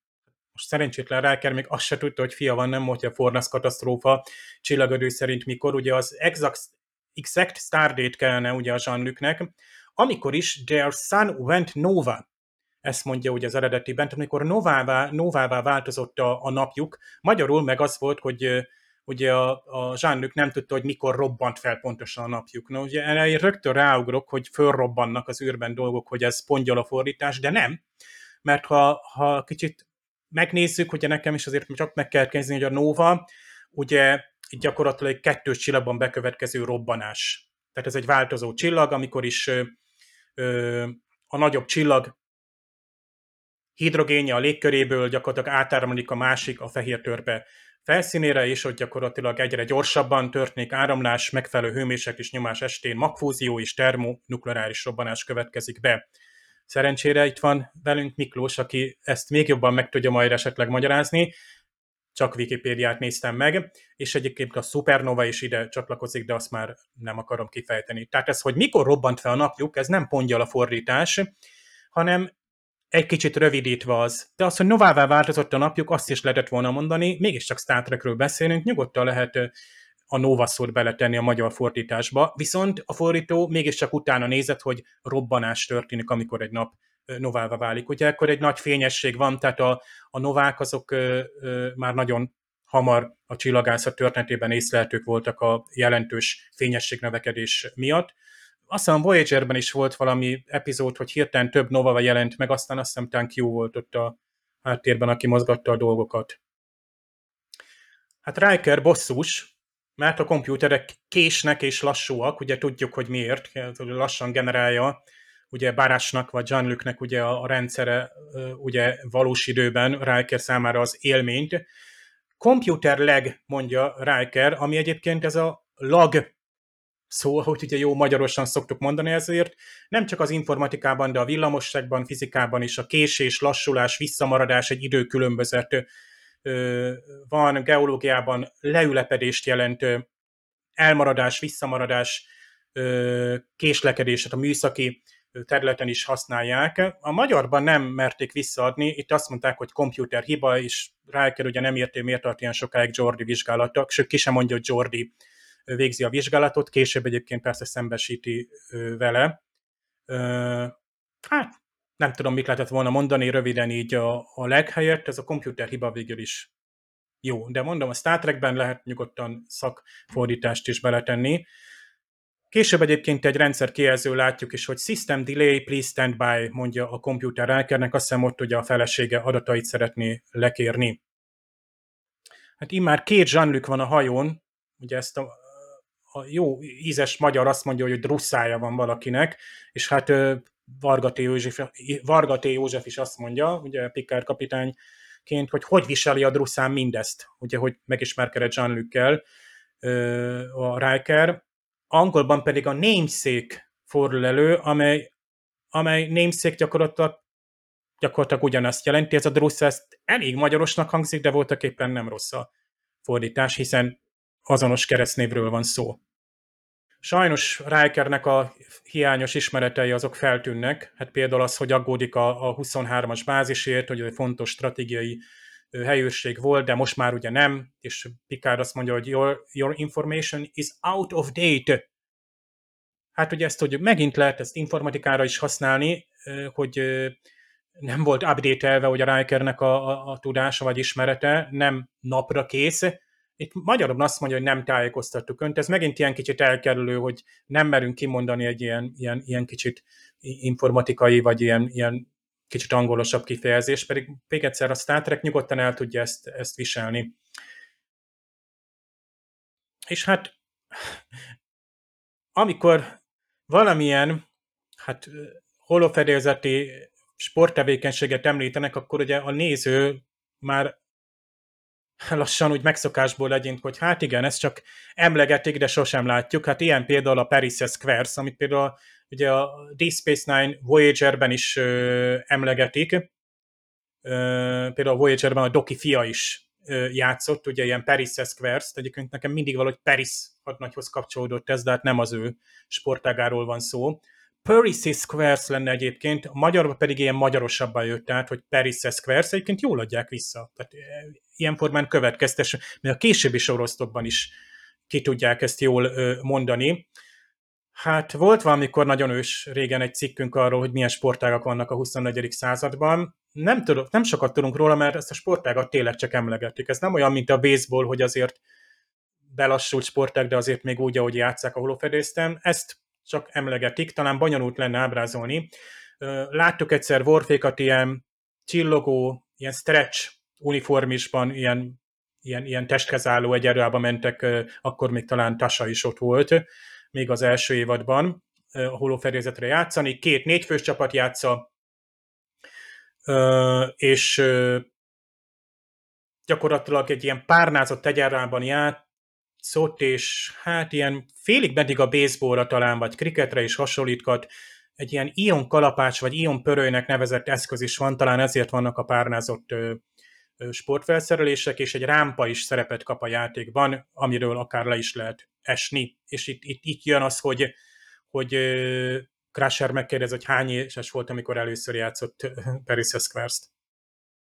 Hát szóba kerül Rikernek a felesége, a volt felesége, egy, egy kis anekdota, hogy halászat vagy horgászat közben beleesett egy ilyen egy, egy, egy patakba, és ő is beleesett, ugye amikor Riker megpróbálta kiúzni, és egy Riker nagyon érdekes, hogy itt, itt angolul azt mondja, hogy I'm not sure uh, I want to remember that, nem is tudom, hogy akarok-e erre emlékezni. Hát ez csak egy ilyen vicces, de magyar meg azt mondja, hogy erre is akarok emlékezni, mert mi olyan, mint a kérdezni, de teljesen, tehát így, így ilyenkor érzem, hogy valahogy nem lett eltalálva a fordítás, mert erre van egy, erre nem is biztos, hogy szeretnék emlékezni, ezt lehetett volna mondani. De mindegy, ez ez apróság, ahhoz képest, hogy Déta micsoda nyelvtani hibákat ejt itt, és a magyarban ugye ötletesen ezt visszaadják, ismerjük már ezt, volt már erre példa, de például Déta és Lor megkülönböztetése esetében, de most Déta ejt ilyen hibát, miszerint hát nem csak Jordi lassú, hanem még maga Déta is, és arra hivatkozik, hogy, hogy itt, itt, itt ilyen, ilyen bizonyos szubtéri zavarok gátolják a funkcióimat, de bízok benne, hogy és akkor Riker persze rá, ráförmet, hogy mit mondott. Ekkor már Riker egyébként hát kicsit fel van dúlva, és már gyanakszik sok mindenre. És Détait megpróbálja helyeteni, hogy azt, hogy bízom benne, és akkor Riker, hogy ugyan már hát azt mondta, hogy bízok benne, rosszul ragozta az igét. Tehát eredetileg azt mondja hogy Déta, hogy I, I can't, és akkor uh, utána kiavítja magát, hogy I said I, I, I cannot uh, operate. Uh, Szerintem jól átültették a magyarra, bár szerintem ami Data használt, az csak ugye, ahogy Riker is mondja, contraction, tehát egy összevonás, ami nem nyelvtani hiba, míg az, hogy bízok benne, az szerintem sokkal nagyobb hiba, vagy pontgyaláb, amit úgy mond, tehát egy, egy kent olyat mondhat egy, egy tiszt mondjuk, jó, pont a Data nem, de az még nyelvtanilag az még teljesen korrekt, a beszélt nyelvben pláne, írásban is. Míg a bízok, az, azt hiszem, az, az teljesen az helytelen is. Tehát ugye itt a tárgyas, tárgyatlan bízom benne abban, tehát itt tárgyas. Az, hogy bízok, az meg tárgyatlan lenne, és az, az itt biztos, hogy rossz nyelvtani hiba is lett volna. Tehát itt Déta nem nyelvtani hibát ejtett, hanem már egy kisebb dolgot követett el, ami egy pontgyaláb, vagy inkább köznyelvi fogalmazás, és már ez is feltűnt a Rikernek. Viszont Riker egyre dühösebb, ugye itt shut up, leteremti Pikát, hogy pofa be, ez így oké. Okay. Diana, back off. Ugye ez a back off, ami úgy került magyarostásra, hogy hagy békém. Ez, ez egyébként jó, mert itt ez a back off, szállj le róla, menj innen, menj ki a kéből, hagyd abba, ne avatkozz bele, maradj ebből ki. Tehát ez, egy, ez is egy ilyen elég köznyelvi, és uh, szerintem jól lett uh, visszaadva. Nagyon tetszik nekem ennek az epizódnak a kettős csavara, tehát első nézésre pláne, tehát már eleve, hogy ugye Tomalak, ja, Tomalak van a háttérben, hát már az is nagy duranás, viszont az, hogy ugye az a kis Baras, idegen lény van az egész mögött, hát ez még inkább. Na de hát először még ugye Tomalak próbálja eladni, hogy hát igen, neurális érzékelőkkel és egy holofedélzettel csináltuk. Hát, egyébként itt szagok is voltak, meg teljességgel, hát itt, itt, itt valami nagyon fejlett dologról van szó, és ezt Tomalak mondja is az eredetiben, hogy what you would call a holodeck. Tehát egy olyan dologgal, amit ön mondjuk holofedélzetnek nevezne, de nem az, mert más, vagy valószínűleg sokkal fejlettebb. Itt a kind of, vagy ilyesmi lehetett volna, hogy az önök holofedélzetének megfelelő eszközzel, vagy valami ilyesmi. Ugye ismerjük ezt, hogy időnként ö, találkozunk a holofedélzethez hasonló, de annál sokkal fejlettebb ö, ilyen, ilyen megjelenítéssel, vagy virtuális valósággal, és arra is azt mondjuk, hogy hát ez olyan, mint a holofedélzet, de hát technikailag tudjuk, hogy nem az. Egyébként később Riker beszél ilyen, ilyen pongyolán, hogy hát Tomolakot csak egy helyen nevezték ugye nagykövetnek. Én a holodeck fantasy, most ez viszont kicsit megint ilyen holodeck fantáziában, hát az volt, tulajdonképpen. Itt egyébként a Romulánok holoszobájában nevezték nagykövetnek hát inkább a szimuláció kellett volna ide. Mindegy, hát a végén kiderült a, a turpisság, és hogy ki is valójában Baras, a nevem Baras, mondja itt a, a, ez a kis idegen lény. Most ez a kis idegen lény, hát nem kellett volna ő neki a hangját ilyen hupikék, törpikék szintjére magyarba torzítani. Tehát az angolban sem volt ez egy eredeti beszélt hang, de tehát valószínűleg a, a, a, a, a, szereplőnknek a, a, a hangját, ugye itt a Chris Demetről játszotta azt az ethan vagy John Lükört, tehát az ő hangját talán még torzították, de azért nem ilyen, ilyen egér, tehát ez a Alvin és a mókusok effektus, ez, ez engem mindig zavart, hogy á, kéne valami ilyen, ilyen alien hang. Nos, mi van a Goa'uld, meg van a, nem tudom, hupikék, törpikék, tehát két darab kapcsolónk van, ugye, tehát ö, semmi, jó, most ez lehet, hogy kicsit nem fel a szinkron stúdióval szemben, tehát manapság már ezeket ilyen szoftveres, ilyen mintázatot küldenek el, hogy ö, tehát ö, ilyen típusú hangkeverést kell használni, sőt, ugye bizonyos szolgáltatók kint keverik le a hangot, tehát gyakorlatilag a, magyarban, Magyarországon fölmondják, és odakint végeznek el minden keverést, tehát készül el a vég, végleges mix az, hogy milyen hangerővel, milyen torzítással hallunk, és egyébként nagyon sokszor például egyik találkozónkon, ugye még űrszekerek találkozón emlékszem, hogy a Csillagkapu sorozatban dolgozó hangmérnök, ugye Csaba, tehát ő volt vendég, és mondta is, hogy hát nem állt rendelkezésre az, hogy milyen hangkeverést használjanak, tehát gyakorlatilag ki kellett kísérletezni, az, hogy, hogy mit használjanak, milyen torzítást például bizonyos beszédre. És ezt, ezt, ezt ki kellett küzdeni a magyar változatban.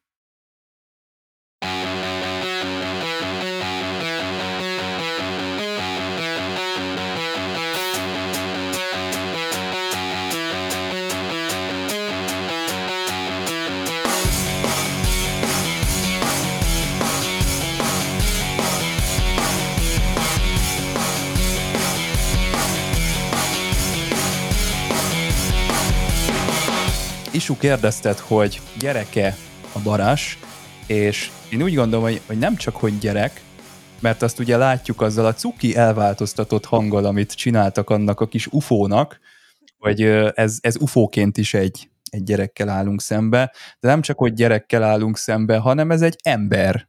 Tehát teljesen emberi a történet, ahogy többször megfogalmaztátok. Nyilván ezt fel is róhatnánk, hogy tök fölösleges volt ott a végén átváltozni, és ilyen x csinálni, mert ez egy, ez egy mélyen emberi történet, de hát ezt nem róhatjuk föl, mert annyira out of the box nem tud senki gondolkodni, ezt emberek írták, embere, emberi nézőknek, és ezt, ezt így kell elfogadni, tehát nem a Érkezés című filmet nézzük például, hanem még a, a Star Trek-et a, a 90-es évekből, mindenki emberre, hogy a William Shatner vagy a Kirk mondta talán a hatodik mozifilmben, úgyhogy ez egy, ez egy fontos mondat, hogy, hogy megértsük ezeket a történeteket. Amúgy eredeti sorozatos, Twilight Zónos egy kicsit, mindkettő a, jóféle értelemben, hogy van egy ilyen teljesen agyfasz szituáció, egy, egy rejtély, ami érdekli a nézőt, és a megoldás sem klisés, már amikor eljutunk a, a Romulán pontra, akkor is meglepődik a, a néző, hogy úristen, hát itt teljesen kifordul magából ez az egész dolog, vagy akkor még egy olyan szituáció jön, amit el is tudunk hinni, hiszen ott az elején beszélgetnek róla, hogy hát itt lehet, hogy itt romulánok lapulnak ott a sötétben, teljesen beleilleszkedik, de ennek ellenére váratlan, úgyhogy ez egy jó fordulat, és a végén még egy fordulat jön ezzel a kisfiúval, ami meg Star Trek-es és emberi, tehát ez lesz Landó, a, a rendező is elmondta, hogy ez, ez egy ilyen Star Trek a legjavából, és egy, egy olyan üzenetet hordoz, ami az eredeti sorozatban is benne van, de én meg úgy gondolom, hogy a, az eredeti sorozatban ezt már ennyire finoman nem tudták volna prezentálni ott a 60-as években, mint ahogy ezek a karakterek, ez a környezet, ez az egész millió, ami itt a TNG-ben megjelenik. Úgyhogy én erre nem nagyon szoktam emlékezni érdekes módon erre a, az epizódra, úgyhogy nekem ez most egy nagyon pozitív meglepetés volt, amikor ezt itt újra meg tudtam nézni, és tök jó, hogy ennyire hosszú a Star Trek, és mindig van egy-egy olyan pontja, hogy de jó, erre nem is emlékeztem, de mégis mennyire fantasztikus, hogy ezt fel tudjuk fedezni magunknak újra és újra, és az még semmi, de meg is tudjuk itt beszélni egymás között, és akkor itt, itt is újabb és újabb gondolatok száguldoznak, és egy, egy tök jó ez az egész, ahogy, mert egyébként ebben rengeteg gondolat benne van, tehát benne van ez, hogy ki leszel 15 év múlva, benne van, hogy mint ember, mint, mint egy, egy, aki ezt átéli, az hogyan reagál erre, benne van a virtualitás is. Nekem itt ezzel kapcsolatban eszembe jutott még a, a Discovery-be volt egy ilyen kelpiai szukál, most a hallgatók dühükben földhöz vágják a hardvert, de nekem az is nagyon tetszett az az epizód, hasonlóan kedves volt az is, az is erről a bezártságról és arról a, a virtualitásról szólt, teljesen hasonló módon ehhez az epizódhoz. De ez az, amire egész szezont húztak a Discovery-ben, nem? Hát ott a hát de ott is a vége felé igen, merült ez ki, meg egy kicsit jobban elhúzták, de, de egészen, egészen ehhez hasonló volt ez a szituáció. Úgyhogy én egy simán egy 9 pontot erre a 10-ből így oda dobnék. Miklós. Pontozzak? Hát, ha gondolod. Vagy, vagy ezt csak úgy mondtad? Ez részemről, ne, neked nem muszáj ezt a... Nem tudom, ugye ha sok adatot, több adatot kéne gyűjtenem, de nekem nagyon tetszett ez a rész. Nyilván ez, erre szokták mondani, például a Parallaxisban Norbi nevű kollégám mindig mondja, hogy a, tize, a tize, tízes film az nem létezik, a kilencesek a legjobb filmek. Hát ha ez igaz, ezt magamével teszem ezt az elvet, akkor ez nyolc mert láttam már jobb filmeket, de nagyon tetszett az egész íve ennek a sztorinak, önmagában is tökre megállja a helyét. Tehát ez tök jó ez az egész kis történet. És, és minthogy én meg tényleg nem tudtam, hogy aztán mi lesz ennek a lénynek a sorsa, ezért akár képzelhetem azt is, hogy és onnantól családként ö, éltek, míg meg nem haltak ott. Tudod mit, Miklós? 15 év múlva majd térjünk vissza erre Nézzük meg, hogy mi lett. Jó, oké. Okay. Remélem. Egyébként ha már a, a fiúról van szó, itt nem hagyom szóhoz jutni Laciékat, szerintem Chris Demetrának a nevét mondjuk el a színésznek. A TNG-ben nem nagyon szoktak a gyerekek működni, elég, hogyha csak a múlt heti epizódra gondolunk, a kis Alexanderre azt mondta a rendező, meg hát ez maga Jonathan Frakes volt, akkor ezt be sem mondtuk szégyen szemre, pedig ez volt Jonathan Frakesnek a második rendezése, hogy hát le kellett cserélni szegény fiút, mert ő nem volt egy harcos típus, de ezt látjuk egyébként a, a vendégszereplőknél általában, akik gyerekek. Ez most nekem kifejezetten jól működött, ez a srác. Jó volt. Igen. Amennyire láttam, nem, nem lett aztán belőle felnőtt színész, vagy legalábbis... Uh-huh. Hál' Istennek. Jó, jó nem lett egy Macaulay Culkin. De, de, Igen, hát ilyen hosszú remegő ujjakkal nehéz lett volna. az már más volt. Ja. Az, az valaki más volt a, a jelmezben. Ja. Na, most összedölt, összedöntötted. Oh. Azt hittem az volt a színész. Na, akkor menjünk csak vissza ahhoz a pontozáshoz. Most így, ezzel a szemmel. 7,8. Nekem, nekem nagyon tetszett ez a rész, de a, elég régen láttam utoljára, e, és emlékeztem, hogy mi a trükk. És e, egy részről, amiatt, hogy tudom, hogy mi a, mi a poén, e, amiatt egy kicsit veszített az értékéből, de most így eltelt közben 20 év, és már, már apuka lettem közben, teljesen más szemmel tudom nézni azokat a jeleneteket, amiket csak az utolsó pillanatban írtak bele, hogy, hogy próbál kapcsolódni a, a gyerek az apukájához. Ezt én most sokkal érdekesebbnek találtam, mint annó, annó a rejtét, meg tovalakot, meg az összes többi, többi rohangászást körbe-körbe. E, és ezt igen, ezt sajnálom is, hogy, hogy erre nem kerül, fektettek több hangsúlyt. E, mert ez, ez engem most, most jobban érdekelt, mint, mint az, hogy most akkor most e, meddig is ez a szimuláció és valóban a, igazából a nagy TNG uh, story uh, line-okban ez, egy, ez csak egy pici epizód, és nem nagyon foglalkozunk ennek semmiféle következményével, előzményével, semmi mássával. Úgyhogy ez így magában így, így megáll, de, de nem tudom, hogy ha most ezt újra néznék, újra, akkor igen, sokat veszít abból, hogy tudom mi a poén. De azok a jelenetek mégis megérik, amikor viszont tényleg a Riker és a gyerek kapcsolatával foglalkozunk és, és emiatt érde, érdemes újra nézni, legalábbis számomra. Ez kicsit ilyen hatodik érzék, nem, hogy ezt egy második újranézés így, hogyha egymás után csináljuk, akkor érdekesebb, mert azzal a szemmel nézed, hogy már tudod a poént, és figyelsz az apró részletekre, hogy mi fog történni. Ezért jó ez a podcast, mert itt jó, bennem alapból is megvan ez a perverz szándék, hogy én egy, egy TNG epizódnak a megnézésére mondjuk többször is vágyom, és ilyenkor, ilyenkor azért ki tudnak derülni dolgok, hogy, hogy másodikra vagy harmadikra, hogy valaki már harmadik nézésig is eljut, az már azért durva, de ez is beszokott következni, egészen más és új dolgokat is tud adni adott esetben egy sztori, és ez, ez egy ilyen. Igen, az biztos.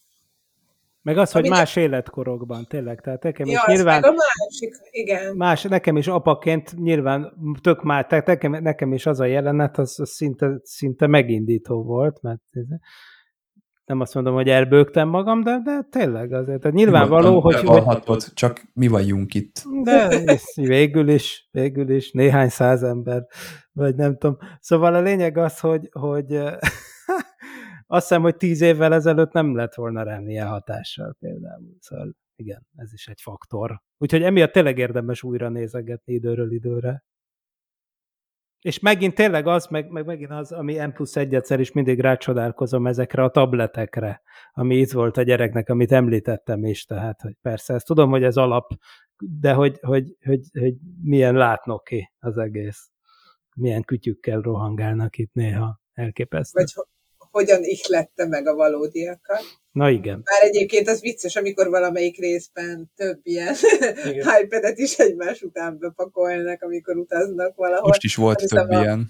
Amikor keresi a, akkor még Jean-Lucnek hittük a, a gyereket, keresi valamelyik tabletet, és így be van állítva az ülőgarnitúrának a két párnája közé az egyik, és megnézi, hogy azt keresi -e, és nem, és visszateszi oda, vagy ott hagyja engem, ez bosszantott föl, hogy de hát akkor már, hogyha kivette onnan, akkor miért nem teszi le az asztalra, vagy miért nem teszi a helyére, ott hagyta.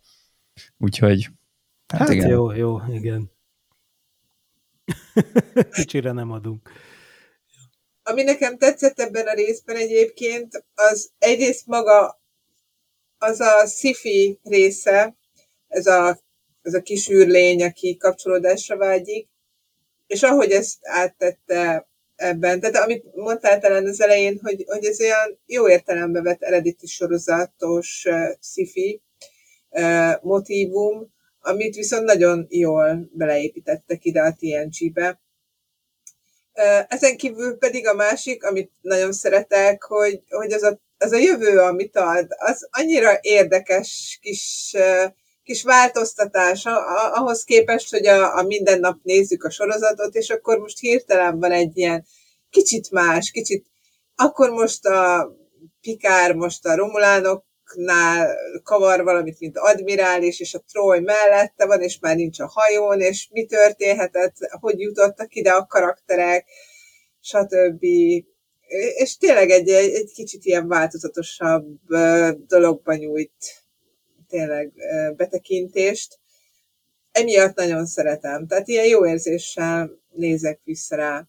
Most, hogy több egyszer megnéztük, nekem is volt az, hogy, hogy hú, most látom azt, hogy talán vannak benne pontok, ahol, ahol lehetett volna még többet is hozzáadni. Hogy, hogy ahogy meg lehetett volna mutatni, hogy Riker esetleg változik ettől az élménytől, vagy, vagy láthattuk volna a gyereket a következő részben, vagy, vagy nem tudom, Tomalaknak más szerepet adunk, vagy, vagy valami. De hát ez ilyen volt akkor, és egyébként nekem ez egy, nem a kedvenc, de, de egy, egy, egy jó érzéssel megnézett epizód volt mindig is, és egyébként most is. Tehát lehetne jobb is, de, de alapjában véve jó volt. Pontszámot is mi is adunk. Én nem merek pontszámokat adni. Én általában mindenre 9 10 Igen, mert akkor konzisztensnek kell lennetek. És hogy lehet ez 7, hogyha múltkor az volt 8? Úgyhogy én, én itt évente egyszer, amikor ide tolom az arcom, én itt, én itt könnyelműen dobálózok ilyen számokkal. De...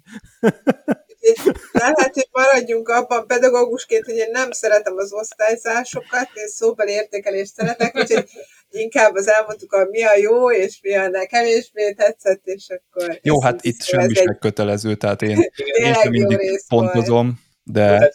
Ez az epizód nem fog megbukni végén, az, az egészen biztos, és a közepesnél egy kicsit jobbra értékelhető.